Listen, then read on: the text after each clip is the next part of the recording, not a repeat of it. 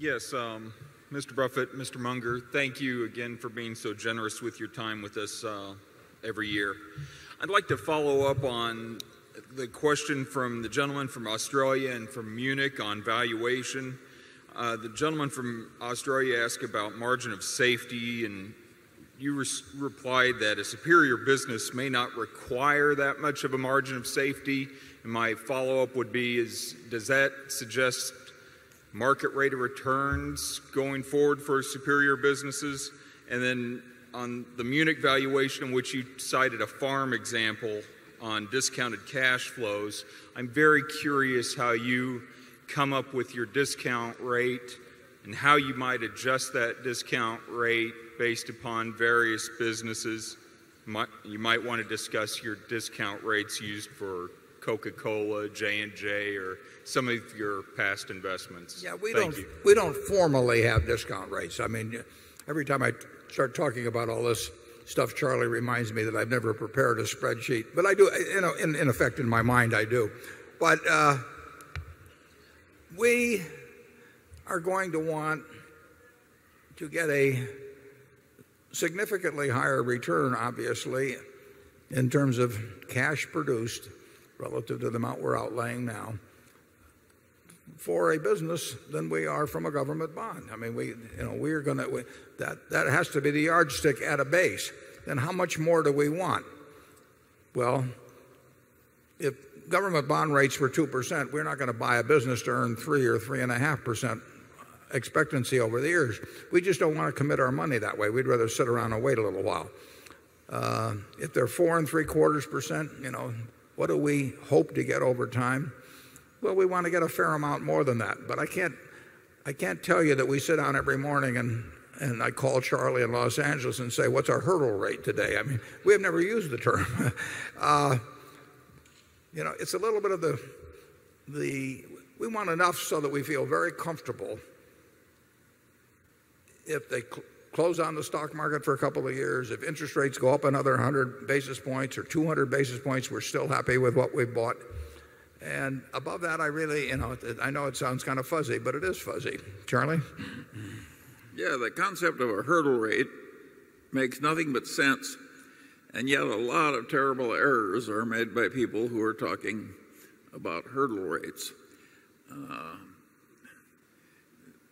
Just because you can measure something and guess it doesn't mean that it's the controlling variable in what you're dealing with in a messy world.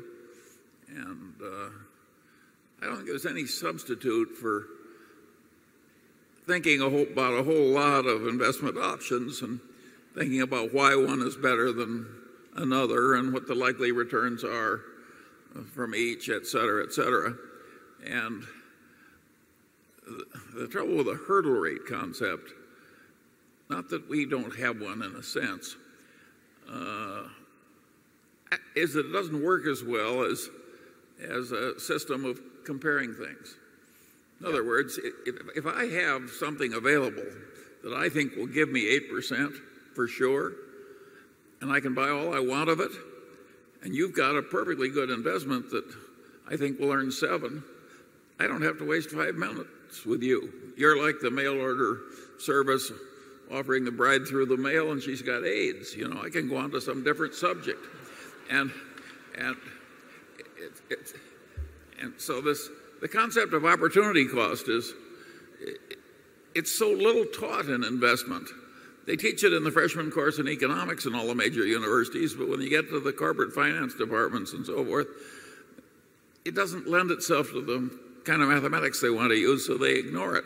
But in the real world, your opportunity costs are what you want to make your decisions based on. Yeah, And even if you were if you had something that you were really familiar with and were very sure on the 8%, 8.5 wouldn't tempt you if somebody came along. That's a practical matter. Sure. It, it, I've been on as I mentioned, I've been on 19 corporate boards. I would say that of the presentations I've seen and I've seen a lot of them and every one of them had a calculation of internal rate of return, You know, if they burned them all, the boards would have been better off. I mean, it, it, there is so much nonsense presented because the presenters essentially know what the listeners are desirous of hearing and what is needed in order to get through something that the CEO wants to do anyway, that you just, it, it's just, you just get nonsense figures. And, uh, you know, we may get nonsense figures too, but they're ours. You know, we, uh, Let me give you an example of that. I have a young friend who sells private partnership interests to investors. And he's in a really tough field where it's hard to get decent returns. And I said, What return do you tell them you're aiming for? And he said, 20%. And he said, How did you pick that number? He said, If I chose any lower number, they wouldn't give me the money. and there's no one in the world we think can earn 20% with big money. I mean, it just, so anybody making a promise like that, basically, we, we're going to write off immediately. Uh, uh, it, it's amazing to me what, you know, in a sense, how gullible big investors are, pension funds and so on, and that they, they have people come around and uh, promise them the Holy Grail, and they want it so badly, you know, that they're willing to believe things that just have to be nonsense.